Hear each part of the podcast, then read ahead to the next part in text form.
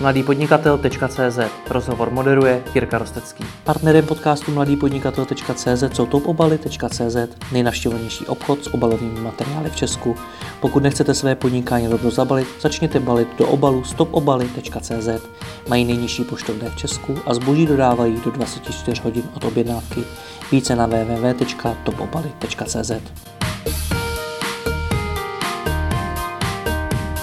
Specialistka na sociální sítě Eliška Vyhnánková. Ahoj. Ahoj, čau. Ty, ačkoliv jsi specialistka na sociální sítě, tak to, co mě na tvém biznesu zaujalo možná ze všeho nejvíc, je to, že ty se vlastně neživíš tolik prací pro klienty, ve smyslu nějakých konzultací, nebo že bys jim skutečně pomáhala s tím, s tím Facebookem nebo s jinými mm-hmm. sítěmi, ale primárně školením.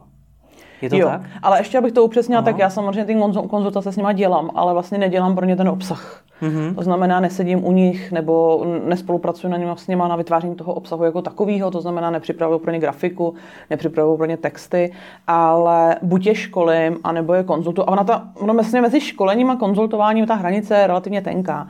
Já vlastně já přijdu a snažím se nějakým způsobem naučit, aby oni buď sami zvládali eh, se o ty sociální sítě starat, anebo aby byli schopni si vlastně najít někoho, kdo se jim o to bude starat, ale zároveň už tomu rozuměli natolik, aby ten člověk eh, dosahoval správných výsledků, protože často vidím, že ať už jednotlivec nebo nějaká agentura, když vidí, že ten klient tomu vlastně vůbec nerozumí, tak trošku, jak to říct.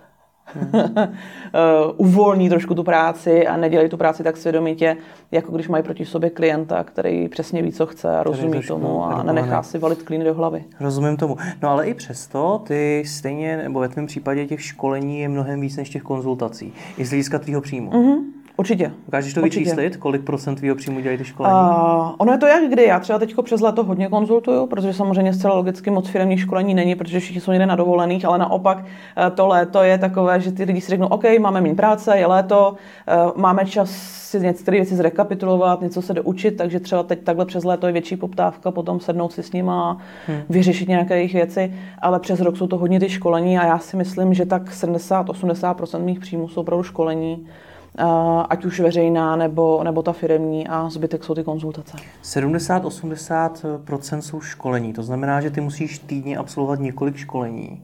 Snažím se to omezovat, ale většinou tak minimálně dvě týdně jsou. Rekord mám sedm, ale to jsou ty časy, kdy jsem byla ještě mladá a nezodpovědná. Sedm, to si opravdu každý den měla jeden. No. Ale to jsem si totiž ještě neuměla moc pracovat s tím kalendářem a se svojí energií, takže jsem opravdu neměla jsem vybukované dny na, na hmm. odpočinek nebo na nějakou práci doma.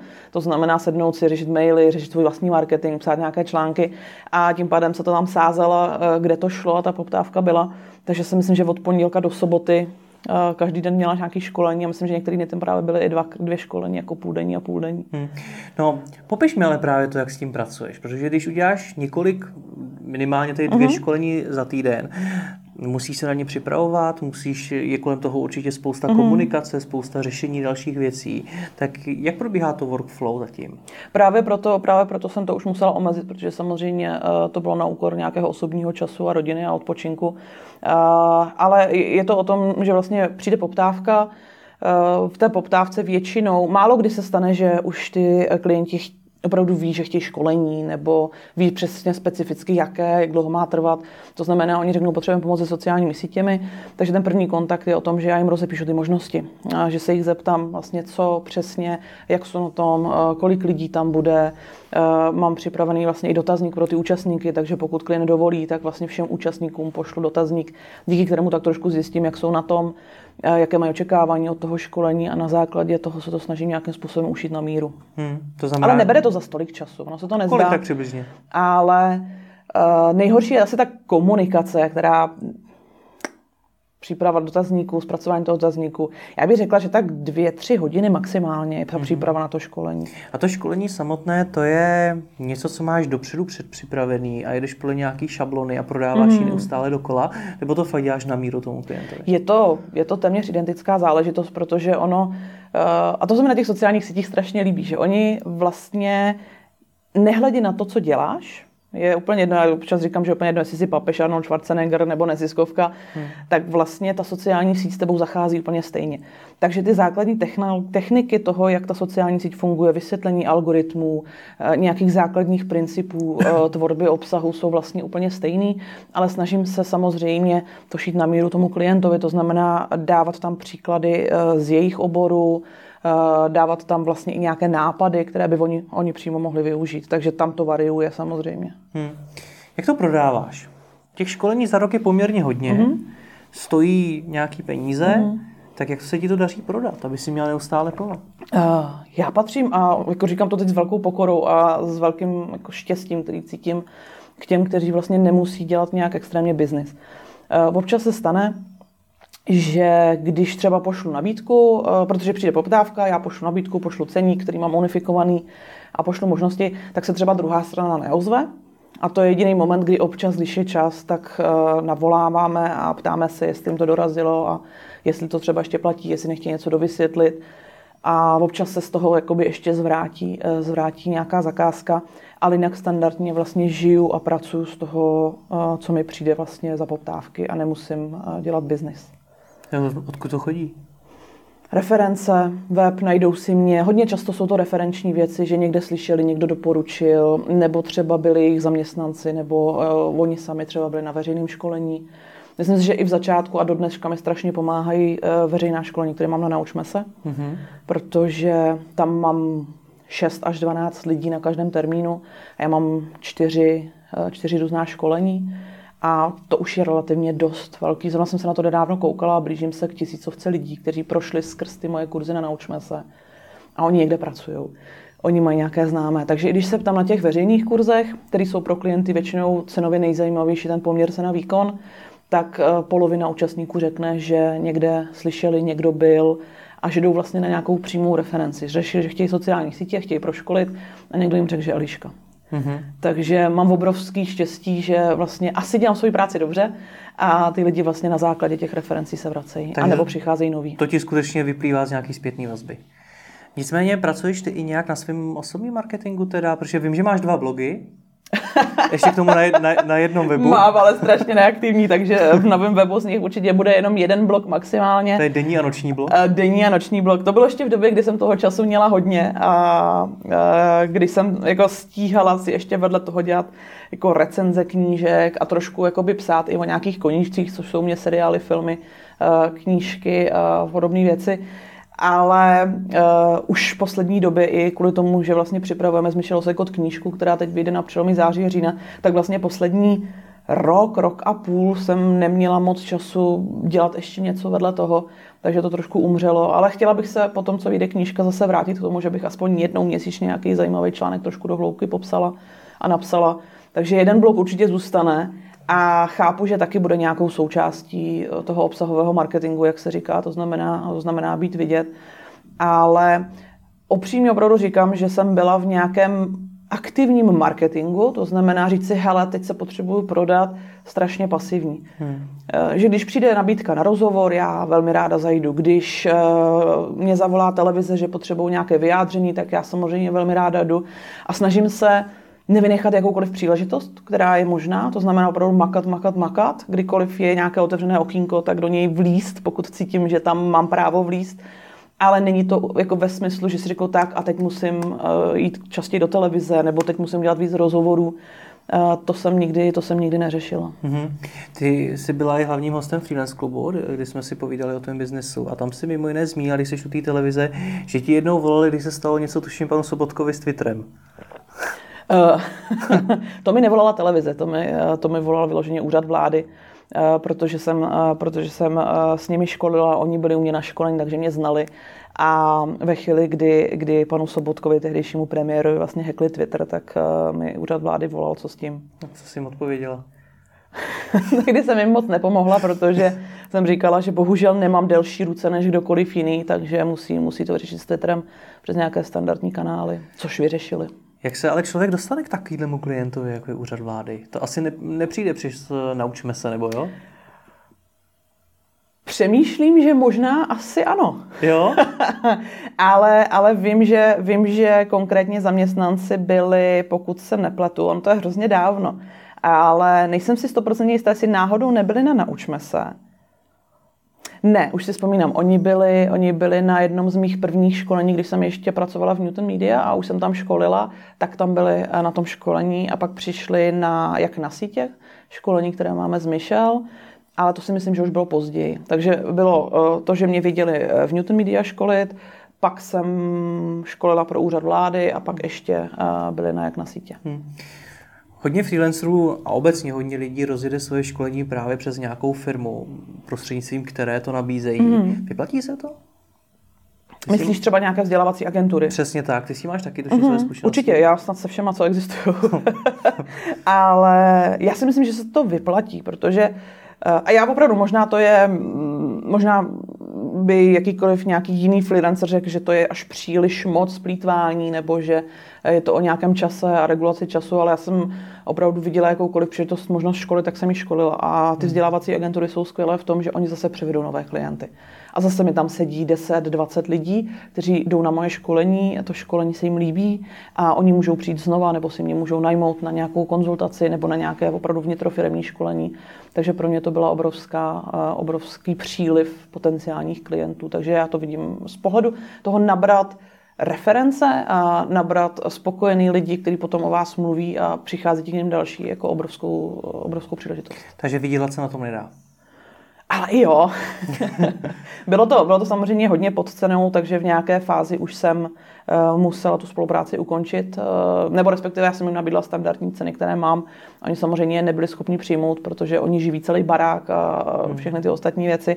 Ale uh, tam byl i pro mě vlastně organizační problém, že mě v tu dobu asi dva roky zabírala, ty zakázky pro agentury mi zabíraly nějakých 40% kalendáře. Mm-hmm.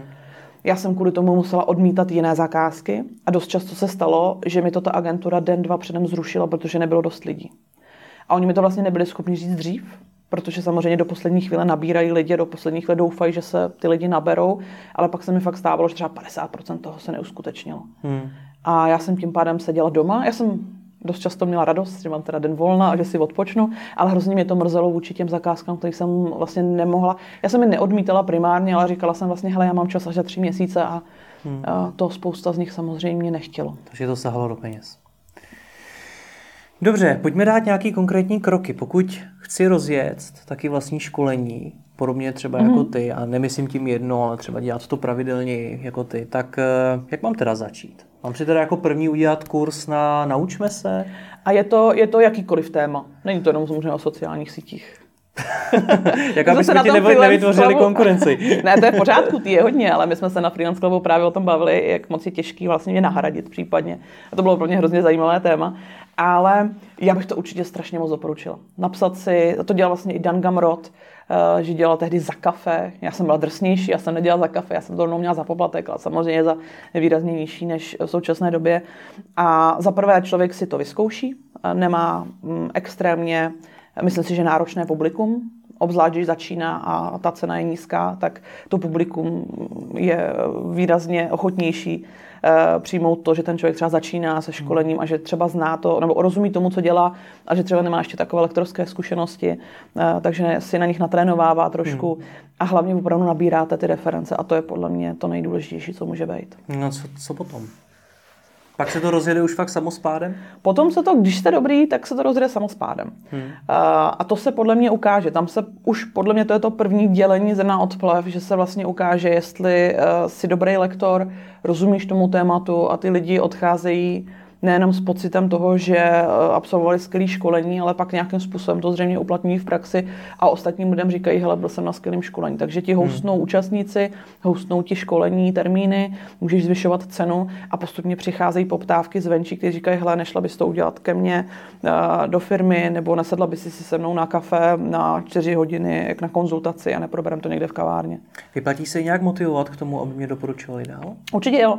Já to moc nedělám a je to takový velký vykřič obchodníčník, eh, nebo nedělala jsem to nikdy, eh, že jsem nikdy nevnitřně necítila úplně jako obchodník, že nemám takové ty klasické instinkty toho dravce, obchodníka, hmm. ale určitě se to vyplatí. Minimálně třeba do follow-up mailu uh, napsat něco, nebo si nechat napsat referenci, uh, aby člověk sbíral nějaké hodnocení své práce. Hmm. Ať už v jakémkoliv úrovni. Ono poprosit o doporučení není zas tak drastická aktivita, nebo třeba teď na Facebooku, že jo, poprosit o doporučení na Facebookové stránce. Myslíš dopo, doporučení jako textovou Myslel referenci jsem textové, nějakou? no okay. jasně. Uh, myslel jsem textové, anebo právě uh, o referenci třeba jenom na tom blbým Facebooku, na té facebookové firmní stránce, nechat hmm. si něco napsat, aby člověk měl do začátku něco, s čím pak třeba může pracovat. Ono to vypadá skvěle i na webu, uh, když tam od nějakých zajímavých men máte, máte reference. Rozumím. Co to znamená být dobrý lektor? Pro mě osobně, a já jsem nad tím hodně dlouho přemýšlela, nejenom, nejenom eh, tehdy při našem rozhovoru, ale už trošku dřív, že se to skládá podle mě z několika prvků. Za prvé, musím mít samozřejmě dobrý lektor z pohledu toho lektorování, což se dá naučit, podle mě. Dá se to, eh, dá se to mít eh, nějakým způsobem v sobě. Dá se to samozřejmě trénovat každým tím, eh, každým školením a každým tím seminářem. Takže být nějaký empatický lektor, který opravdu dokáže navnímat to publikum, dokáže se vcítit do toho, tamhle ten něčemu nerozumí, tamhle ten je dál, umět s nima nějakým způsobem pracovat. Druhá věc je mít znalosti, co nejhlubší znalosti toho, co učím. A na to dost často narážím, že um, klienti mnohdy ví hodně málo, tudíž nejsou úplně vždycky schopni rozlišit dobrýho lektora, který jim říká opravdu něco hodnotného a kvalitního a někoho, kdo si předtím přečetl jednu knížku. Takže tam je to nejhůř rozlišitelné. Jestli ten lektor opravdu ty znalosti má, nebo si přečetl dvě, tři knížky a hned to hmm. školí. Uh, a, takže to je další věc, ty znalosti. A pak je to, o prohlubování těch znalostí. To znamená opravdu nepřečíst si tu jednu, dvě knížky, ale makat na tom. A to je třeba něco, co vlastně vědomě i nevědomě dělám každý den. Čtu články, eh, čtu knížky. Uh, už jenom to, že konzultuju tolik takové množství lidí a školám takové množství lidí, tak mi přináší obrovské množství zkušeností, které pak nějakým způsobem anonymně nebo neanonymně předávám dál. Hmm. A jsem schopna je se zpracovat a přenést je do nějaké informace, se kterou ty lidi můžou pracovat. Takže tvrdá práce, fakt do toho být obrovsky ponořený. Já mám velký štěstí, že jsem fakt fanouškem toho, co dělám. To znamená, že to nevnímám vždycky úplně jako práci, ale že mě to opravdu baví se v tom hrabat a číst o tom ty nové věci. Já samozřejmě potom nadšeně předávám dál, takže já ráno na školení si něco přečtu a během toho školení už o tom mluvím. Hmm. A to si myslím, že dělá, vlastně to je, asi myslím, že ta nejdůležitější složka toho dobrého lektora, že to nadšení se mě dělá i lepšího lektora. Ale když říkáš o tom, že si čteš ty články a snažíš se v tom nějakým způsobem vrtat, tak i přesto, že to třeba máš zapnutý a seš v tom, tak uh, furt je to spíš taková teorie, ne? Furt to není praxe na tom reálném klientovi. Je to teorie, ale pak mám tu praxi s tím klientem. Jo, během těch, během těch konzultací. 20% během těch konzultací, ale během těch školení. Oni, a já je k tomu vždycky vyzývám, že uh, jsem strašně ráda, když spolu řešíme jejich trable a bavíme se o tom, co zrovna je trápí, nebo kde mají nějaký zádrhel. Dost často si po školení ještě sednem s některým z těch účastníků, protože potřebuji něco vyřešit, tak jim s tím poradím. Hmm. A ono se to nezdá, ono i těch 20% ty konzultace, tak je obrovské množství, uh, obrovské množství práce každý týden. Jde mi právě o to, a proč chodit kolem horký kaše. Pokud 80% času školíš mm-hmm. a jedeš v podstatě furt tu samou prezentaci, tak jestli taky nejsi prostě teoretik? Byla bych, byla bych velký. A právě proto snažím dělat ty konzultace, i když třeba i mě cenově, samozřejmě, že je strašně cenově zajímavý přijít, odškolit a odejít. Jo? Ale ta konzultace je to, co mě právě posouvá. A já díky tomu, že to nedělám, ale že to vlastně pomáhám dělat těm firmám, tak mám kapacity na to, abych přihlížela mnohem většímu množství praxe, než kdybych měla třeba jednoho, dva, tři klienty, kterým by se, vlastně, o kterých bych se starala trvale.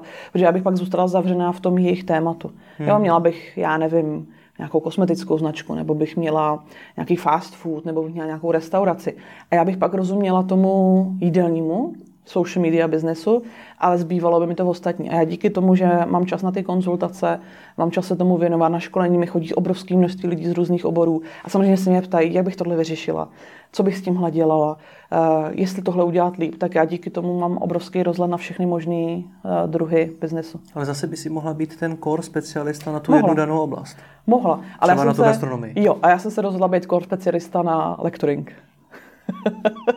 Okay. A, to, a je, to, je, to, je to možná asi jako moje volba, nemyslím si, že je lepší nebo horší, ale já jsem se obrovsky našla právě v tom lektorování. Mě strašně baví uh, ty lidi učit a motivovat je a sledovat během toho školení to nadšení, jak vlastně ten strach původní ze sociálních sítí a z toho, že vlastně neví, co s tím a jestli to zvládnou, jak se jim během těch několika hodin vlastně totálně změní a oni odchází, říkají, hele, tohle můžeš zvládnout taky, tohle jako už tomu rozumím, je to vlastně strašně boží. A tohle mě strašně nadchlo. Už vlastně hmm. od prvního školení, který jsem dělala. Strašně nervózní jsem byla, hmm. ale cítila jsem obrovský flow. A já upřímně říkám a říkám to všem, já nemyslím si, že jsem nějaký dobrý copywriter, nemyslím si, že jsem dobrý fotograf, nemyslím si, že jsem dobrý videomaker, nemyslím si, že jsem nějaký extra kreativec, takže já hrozně ráda tuhle práci přenechám těm, kteří zase tohle umí líp. A, a samozřejmě mají potom v těchto specifických rolích větší zkušenosti než já. Třeba člověk typu David Lorenz, který dělá od rána do večera a, a placený kampaně na sociálních sítích, tak má mnohem hlubší zkušenosti než já. A já to vím. A já se prostě snažím soustředit na tu hladinu, která je důležitá pro ty moje účastníky. A tvoje největší přená hodnota je tedy co?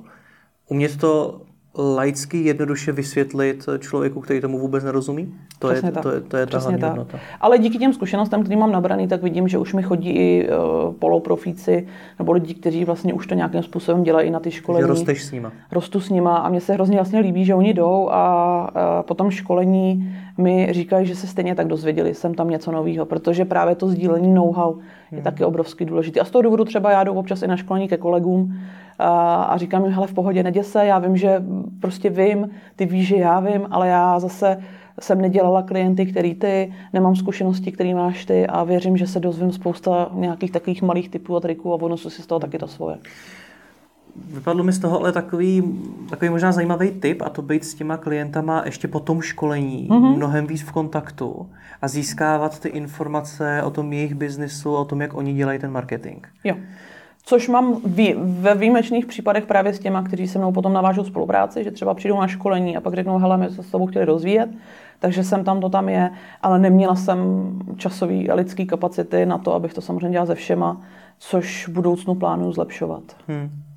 Zmínila si tu trému, že si na začátku měla, jak se toho do toho dá zbavit. To je obrovský blok pro spoustu mm. lidí, kvůli kterému oni nezačnou dělat vlastní školní, nezačnou přednášet a podobně. Já jsem, oni to vždycky všichni smějou, když to řeknu, ale já jsem opravdu jako celkem silný a stydlivý introvert. A myslím si, že tomu obrovsky pomohlo, že jsem mluvila o tom, co mě opravdu baví, takže jsem neměla úplně pocit, že pracuju, hmm. ale že jsem jenom tak jako nadšeně sdílela to, co, to, co je můj koníček, a, což jsem dělala vždycky. A mám pocit, že jenom tou praxí. Prostě přijít, odškolit, být vyděšená, skončit, odejít. Druhý den přijít, být furt ještě stejně vyděšená, zjistit, že to zase prošlo. No ale jak to udělat, jo? Teď si představím, že přijdu a já jsem to zažil, jsem přišel na první přednášku, kde jsem já měl přednášet, tak a teď vidíš ty lidi, koukáš se na ně, teď tě polije to horko a všechno. Tak co s tím udělat? Já mám možná nejhorší, ty jsi řekl, že když vidíš ty lidi, že tě poleje horko. Já no. jsem vždycky nejhorší moment byl ten, kdy jsem v té v místnosti ještě sama a ještě nikdo nepřišel. Mm-hmm. A já to mám tak trošku do dneška. Si říkám, Ježíš Maria, a co když přijde někdo? Tam jako největší strach podle mě byl, že přijde někdo, kdo tomu bude rozumět víc než já a vlastně dáme to nějakým způsobem jako najevo. O čem to meleš a podobně. Jo, a začne se se mnou vlastně, byla to podle mě to byla velká nedůvěra v sebe sama v těch mm-hmm. začátcích, protože uh, obzvlášť u sociálních sítích nejsou nějaký tabulky, které dokážou, jo, já jsem nevyhrála mistrovství republiky mm. uh, v lektoringu sociálních sítí nebo ve správě sociálních sítí, na to neexistuje, jako kdo je lepší, kdo je horší, ale já jsem se vlastně s každým školením jsem se začala učit, že za prvý tomu opravdu rozumím víc než ty účastníci, a za další, že i když ke mně přijde někdo, kdo je profík, nebo kdo, koho i já si vážím a znám jeho práci, a možná mě na začátku trošku vyděsí, co sakra dělá na mém školení, tak vlastně ten jejich feedback, že se rozhodně něco nového, že to bylo vlastně strašně super, eh, mi dával to sebevědomí a vlastně uh, i občas jsem se samozřejmě pustila do nějaké argumentace, že někdo přišel a nadhodil něco, řekl, hele, ale já si myslím, že je to takhle. A já jsem se vlastně učila zjišťovat, že jsem schopná se s tím člověkem bavit. Hmm a jsem schopná přijmout i to, že občas někdo mě, a to se stává občas, protože jak se ty sociální sítě strašně posouvají, tak občas se stane, že mi unikne nějaká funkce, kterou zapnou týden předem. Jo, nevšimnu si. A přijde účastník a řekne, hele, my už to takhle máme, nám už to funguje. A řeknu, že to je super, to jsem nevěděla. A jedeme dál. A vlastně se nic nestane. A myslím si, že není nic špatného přijmout, že prostě občas někdo něco ví líp než já. Hmm. Ono to možná není o, o, o, tom, o těch funkcích, o tom, mm-hmm. že mhm. Facebook zrovna spustil něco nového, ale spíš o tom celkovém přemýšlení nad tím, jak ty funkce využít bez ohledu na to, Přesně jaký tak. jsou. Přesně tak. To je asi, asi to hlavní. Mimochodem, mě, co mě nejvíc pomohlo v, na začátku zbavit se té trémy, bylo, že jsem začínal na školách. Teď nevím, jestli, ta, jestli, jsem, jestli to bylo na základní nebo na střední škole, ale vzadu mi začali svačit. A když slyšíš šustění toho papíru, tak v tu chvíli už se zvykneš na všechno. já, jsem, já, jsem, já, jsem, já jsem vždycky jako příklad vlastně dávám školení, kdy jsem, a to bude třeba 4-5 let zpátky, 4, kdy jsem odjela na školení a to bylo hrozně náročné už samo o sebe, protože projektová firma po 20 letech vlastně ukončovala činnost a účastníci byli lidi kolem 50 a výš, kteří vlastně věděli, že vlastně jejich práce skončí. Oni se musí zase vrátit a začít hledat práci a to řešit v relativně vysokém věku. A oni měli takové dvoudenní akce, kdy vlastně jeden den měli s koučem, a s člověkem, který s nima řešil jako tu psychiku a ten jako rozvoj a ten posun. A druhý den měli s Eliškou a měli si povídat o sociálních sítích. Jak jsou vlastně sociální sítě boží. A už to samo o sobě samozřejmě bylo náročné. Já jsem s nimi absolvovala těch jako školení několik na různých místech, ale pak jedno takovéhle bylo v krásné přírodě, v jednom asi 500 let starém mlíně. Oni tam byli celý týden a uživili si tam nějaký team building. Já tam přijela na víkend a bylo to jako prostě přírody. A když jsem tam přijela, tak se porouchal projektor a ten den nefungoval internet. A člověk z, z telefonní společnosti měl přijet až za dva dny. Hmm. Takže já jsem s ním měla nějak celodenní povídání o sociálních sítích, a neměla jsem k tomu vůbec projektor a neměla jsem k tomu internet a vlastně jsme se celý ten den propovídali. Hmm. A bylo to strašně fajn, myslím, že i pro ty účastníky. A já jsem pak řekla, že to pak zvládnu úplně všechno. Ale to chce obrovskou schopnost jaký improvizace.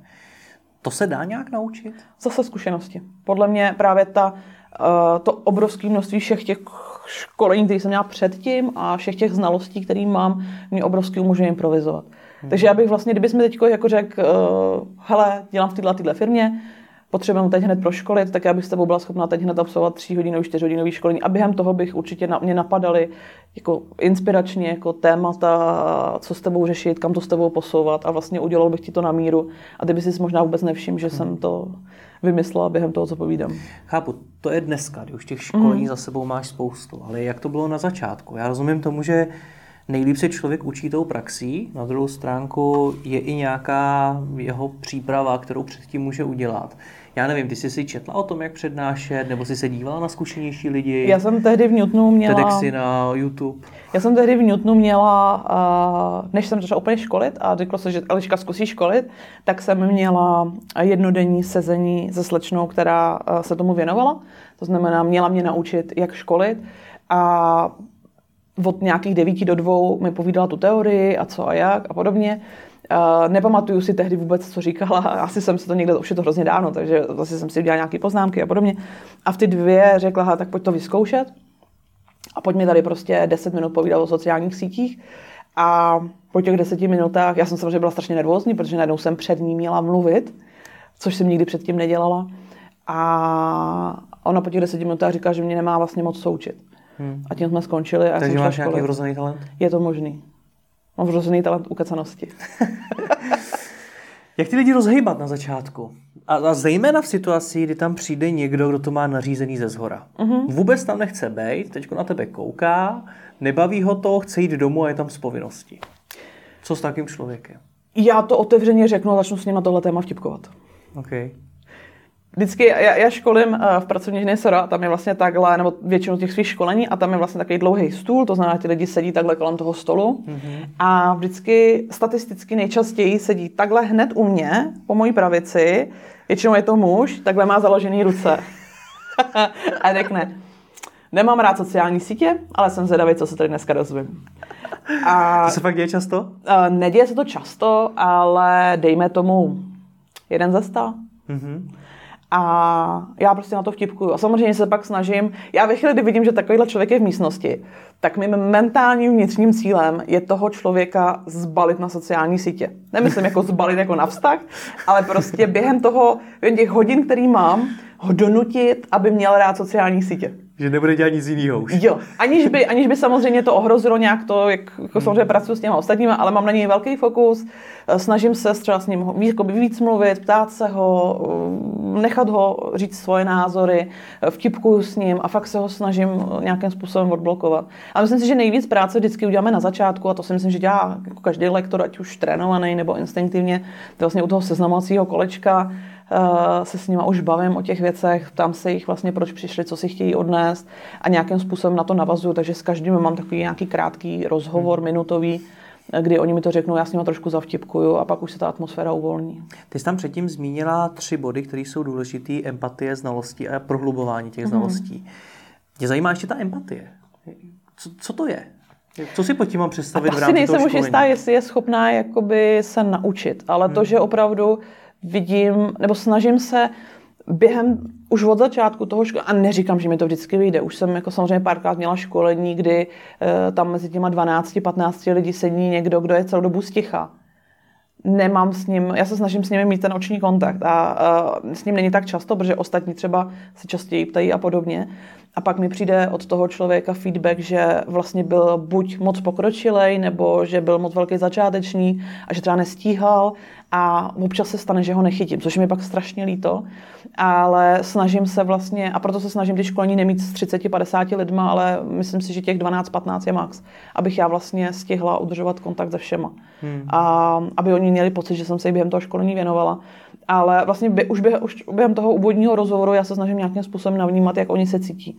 Uh, jestli jsou začátečníci nebo pokročili, jaký mají znalosti a pak se tomu snažím nějakým způsobem přizpůsobovat a hlídám si, abych neměla ten uh, marketingu, to marketingovou hantýrku, abych na něm mluvila srozumitelně, což vidím u mnoha lektorů, že oni to prostě nezvládnou. Hmm. Že tam dávají ty agenturní hlášky, dávají tam ty CTRK, CPCčka a rojky a ty lidi vlastně tomu dost často nerozumí. Hmm. Takže snažím se na ně mluvit normálně česky, lidsky, uh, Neříkám, že na něm mluvím jako na idioty, to v žádném případě, ale pokud je tam někdo opravdu začátečný, tak se o něj chvilku snažím zastavit, aniž bych tím ohrozila to ostatní školení, ale vysvětlit mu to detailu, eh, nebo frňuju nad těma dotazama. Na začátku říkám, že není žádná otázka hloupá, ať se nestydí, že jich tady málo a že mým cílem je, aby se opravdu odnesli, co můžou, a že nechci, aby prostě se půl hodiny trápili nad něčím, co jsem řekla, a oni tomu nerozuměli. Hmm. Pojďme to na chvíli otočit. Eh, s čím já do toho, do toho kurzu nebo na to školení mám jít jako ten posluchač? To záleží, v jaký fázi chceš a co vlastně chceš se dozvědět. Jde mi o to, jestli mám mít předem připravený nějaký úkoly, který mm-hmm. tam chci třeba vyřešit, nebo otázky, které si mhm. zodpovědět, mm-hmm. nebo jestli prostě se mám nechat překvapit s jakou motivací tam vůbec jít a podobně. To je asi jedno, ta motivace je jasná. Dozvědět se víc o tom, jak fungují sociální sítě, aby si uměl s nima pracovat pro to, co děláš ty. To znamená, aha, oni jsou tady nějaký algoritmy, aha, a jak teda s nimi mám pracovat, jak fungují, mám o tom přemýšlet, když vytvářím obsah, jaký obsah teda vlastně pro to mám vytvářet, eh, jak fungují ty placené kampaně. Jo, třeba si nikdy nedělal placené kampaně na Facebooku nebo na Instagramu a nikdy si na to nešel, vůbec nevíš, kolik to stojí, jak to Facebook účtuje, jak to funguje, kde se ty reklamy vlastně všude objevují, nevíš, co s LinkedInem. Jo? Víš, že nějaký LinkedIn existuje, víš, že ho lidi řeší, teď ty potřebuješ nabrat lidi, takže se s tím LinkedInem chceš naučit. Tomu rozumím, to jsou jakoby ty obecní témata, mm-hmm. nicméně pravděpodobně řeším já něco konkrétního mm-hmm. ve svém biznesu. Tak pravděpodobně přihlásíš ty otázky a já, pokud je pro to kapacita během toho školení, tak ti je zodpovím. Je tohle to už třeba něco, co je dobrý poslat tomu lektorovi předem? Uh, nevyzývám k tomu nikoho, a lidi to ještě nikdy neudělali sami hmm. od sebe, ale vlastně to není vůbec špatný nápad. Takže když půjdete někdy na moje školení, pošlete mi klidně otázky předem. Protože v tu chvíli třeba ten lektor to může vědět a může se tomu mm, nějakým mm. způsobem přizpůsobit. Ale já s nima stejně to kolečko ale udělám. Mm. Jo, že nehledě na to, kdyby jsem jim posílala předem, uh, předem nějaký dotazník k těm účastníkům veřejného školení, tak já se s nima to kolečko stejně udělám, protože chci vidět, uh, chci pospojovat ty tváře s těma, uh, co mi napsali a 90% toho, co ty lidi mají připravený, většinou zodpovím během toho povídání. No a co při tom školení? Mám si psát, mám mít tušku a papír, mám mít notebook, kde mi zase může rozrušovat spousta věcí. To je, to je, je správná to otázka. Já v mailu, který jim posílám před školením, říkám, že to nechávám na nich. Že můžou přijít s papírovou tuškou, pokud je to pro ně přijatelnější, anebo si můžou vzít počítač. Ale zatím jsem žádný školení nedělala opravdu čistě workshopový v tom, že bychom seděli, já mám teď nějaký takový v plánu, ale že bychom opravdu jako seděli a všichni by si to naklikávali hmm. a všichni by čekali na to, až si to všichni naklikají. Uh, takže já to ukazuju u sebe, uh, což je hodně třeba u těch samozřejmě facebookových reklam a instagramových. Tam je to hodně praktický, takže já to ukazuju na obrazovce, ukazuju to naživo, na svém reklamním účtu, ale nechávám na nich. A vždycky je vidět, že tak 50-50. Někteří si to naklikávají se mnou, a někteří si opravdu píšou poznámky, oni ví, že jim pak pošlu follow-up mail, kde bude i podrobnější návod a budou si to moc v klidu vyzkoušet. A já na nich vidím a vidím to i na sobě, že když mám papír a tušku, tak těch informací vlastně poberu víc. Hmm. Když mám před sebou počítač, tak dost často se nechám rozptýlit, přijde mi mail, mrknu na ty socky, vidím tam nějaký příspěvek, ale zase na druhou stranu se to můžu naklikat. Takže já jim opravdu říkám už předem, přijďte na školení buď s notebookem nebo s papírnou stučkou, nechám to na vás.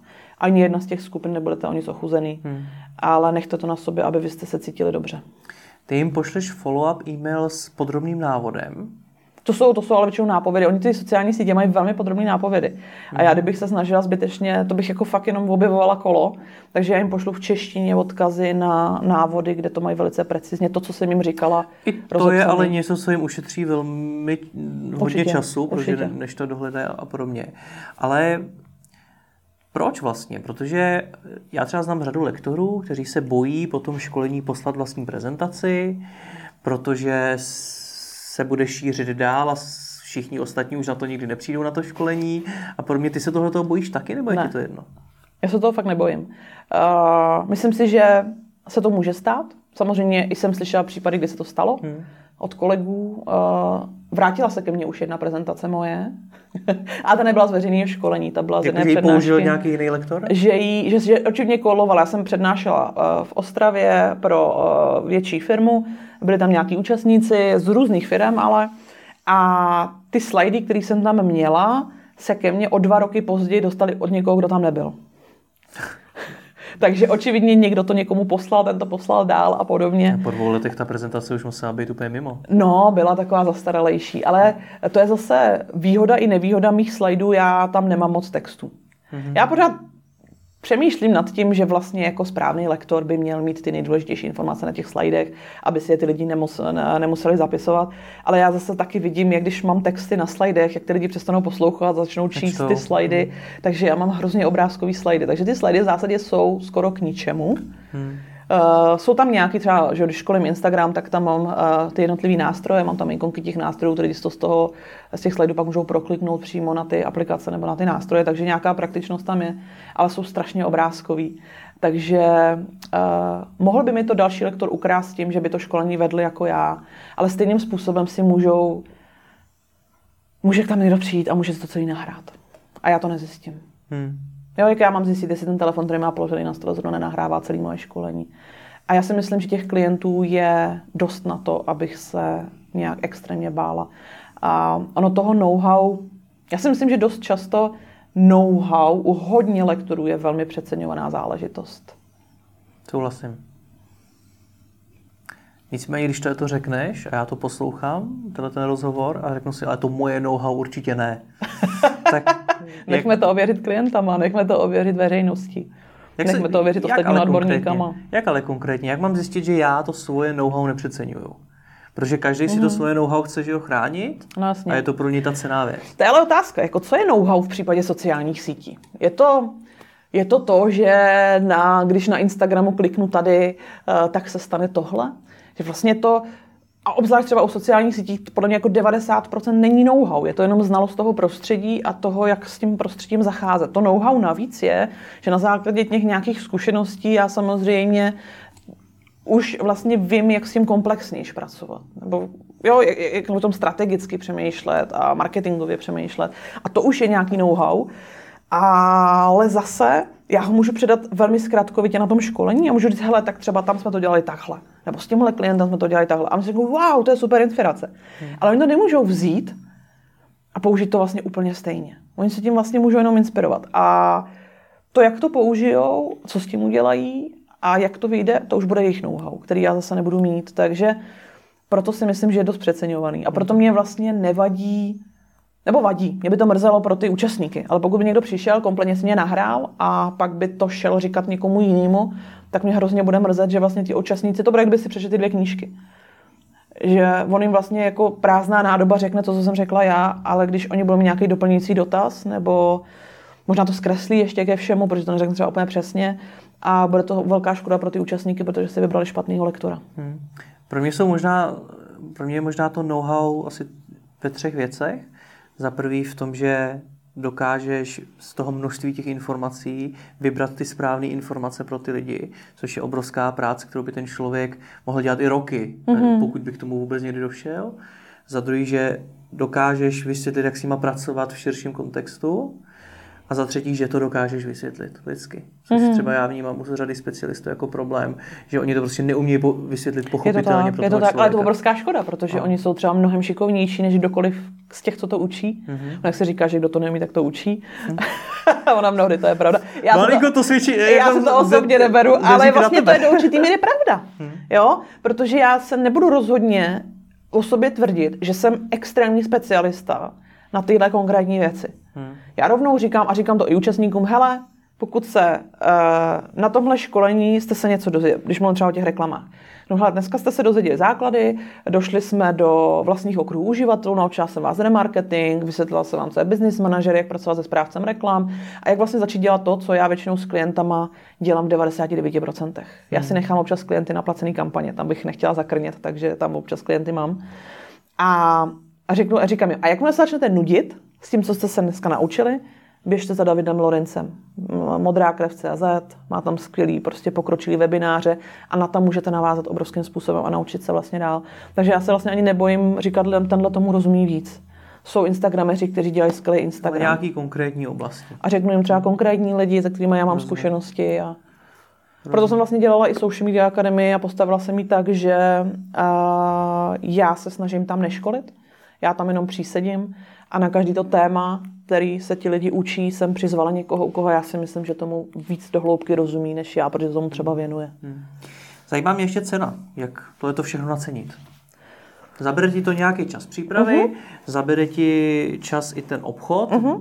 byť třeba ve tvém případě tam asi teda ten marketing vyloženě neděláš, nicméně i to je třeba něco, na čem no, musíš jasně. Ale pořád musí mít web, pořád. Přesně tak. Musím psát ty články. Spousta komunikace, která, kterou třeba nečekáš, někdo potřebuje předělat fakturu a tak podobně, mm-hmm. prostě někdo nemůže přijít, takže omluvenky.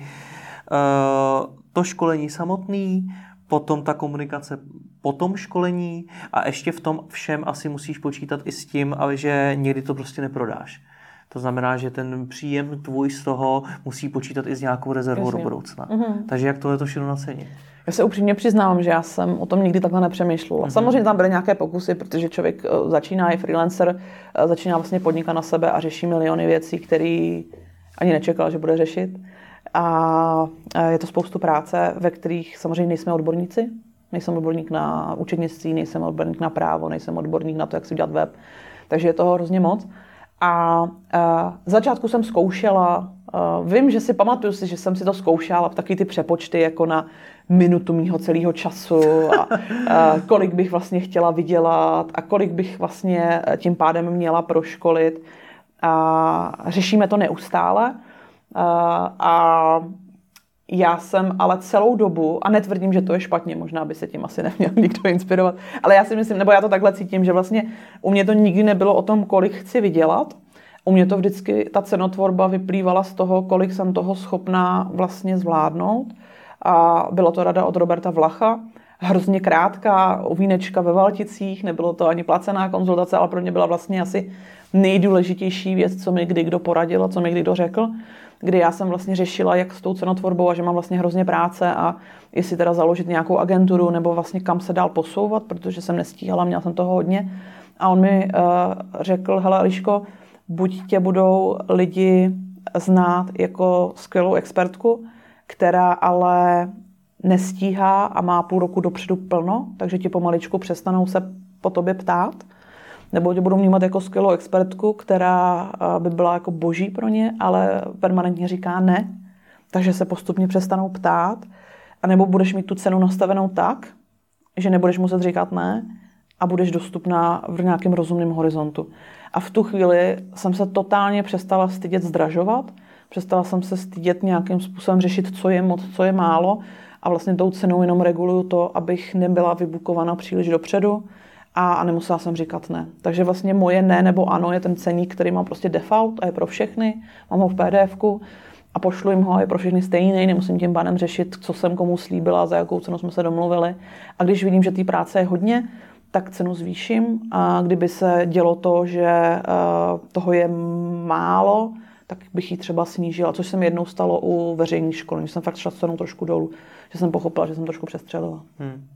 Pojďme to na závěr schrnout. Chci rozjet vlastní školení, jaký jsou ty další kroky, které mám udělat? Mít web, začít veřejně školit, to znamená být co nejvíc referencí a nebát se opravdu věnovat obrovské množství čas, tomu času, uh, být vidět a být slyšet. To znamená chodit na konference, psát články, kdyby to mělo být zadarmo, mít svůj vlastní blog. Co mě ještě napadá? Prostě dát do toho opravdu maximum, do těch věcí, které primárně nevydělají, ale umožní ti být vidět a být nalezitelný. Hmm. To platí asi ale u každé, u každé práce, u každého biznesu. A pokud chci, aby to moje školení bylo opravdu dobrý, aby se těm lidem líbilo, tak co mám udělat? To, co jsem nikdy neudělala. Uh-huh. možná naučit se být profesionálním lektorem a nabírat právě nejenom ty znalosti v tom, eh, jako tématu, který školím, ale samozřejmě si hlídat i to, jestli jsem dobrý lektor a nebát se feedbacku. Jakkoliv třeba bude někdy špatný, tak si z něj neříct si, a to byl nějaký idiot, ale vzít si z toho něco a i když to člověka dotkne, tak si říct, hele, tak asi hmm. jsem něco ten den udělal špatně. A poslední otázka, která mě ještě zajímá, je, a mimochodem i mě poměrně často chodí přes sociální sítě, jako dotaz, kde začít, kde začít přednášet. Takže když začínáš, tak tě nezvou na konference, mm-hmm. pravděpodobně i hned nevyprodáš svoje školení mm-hmm. a mhm. podobně. Tak kde začít? I s ohledem na to, že se to teprve potřebuju naučit, potřebuju se jako ten lektor vypracovat. Naučme se. Naučme se, napadá ještě něco dalšího? Naučme se já se přiznám, že ani nevím, jestli má, naučme se nějakou konkurenci. Mm-hmm. Nikdy jsem potom nepátrala, ale mě se líbí v tom, naučme se, že vlastně tam si můžete uh, a děláte cokoliv, prostě ten kurz vypsat.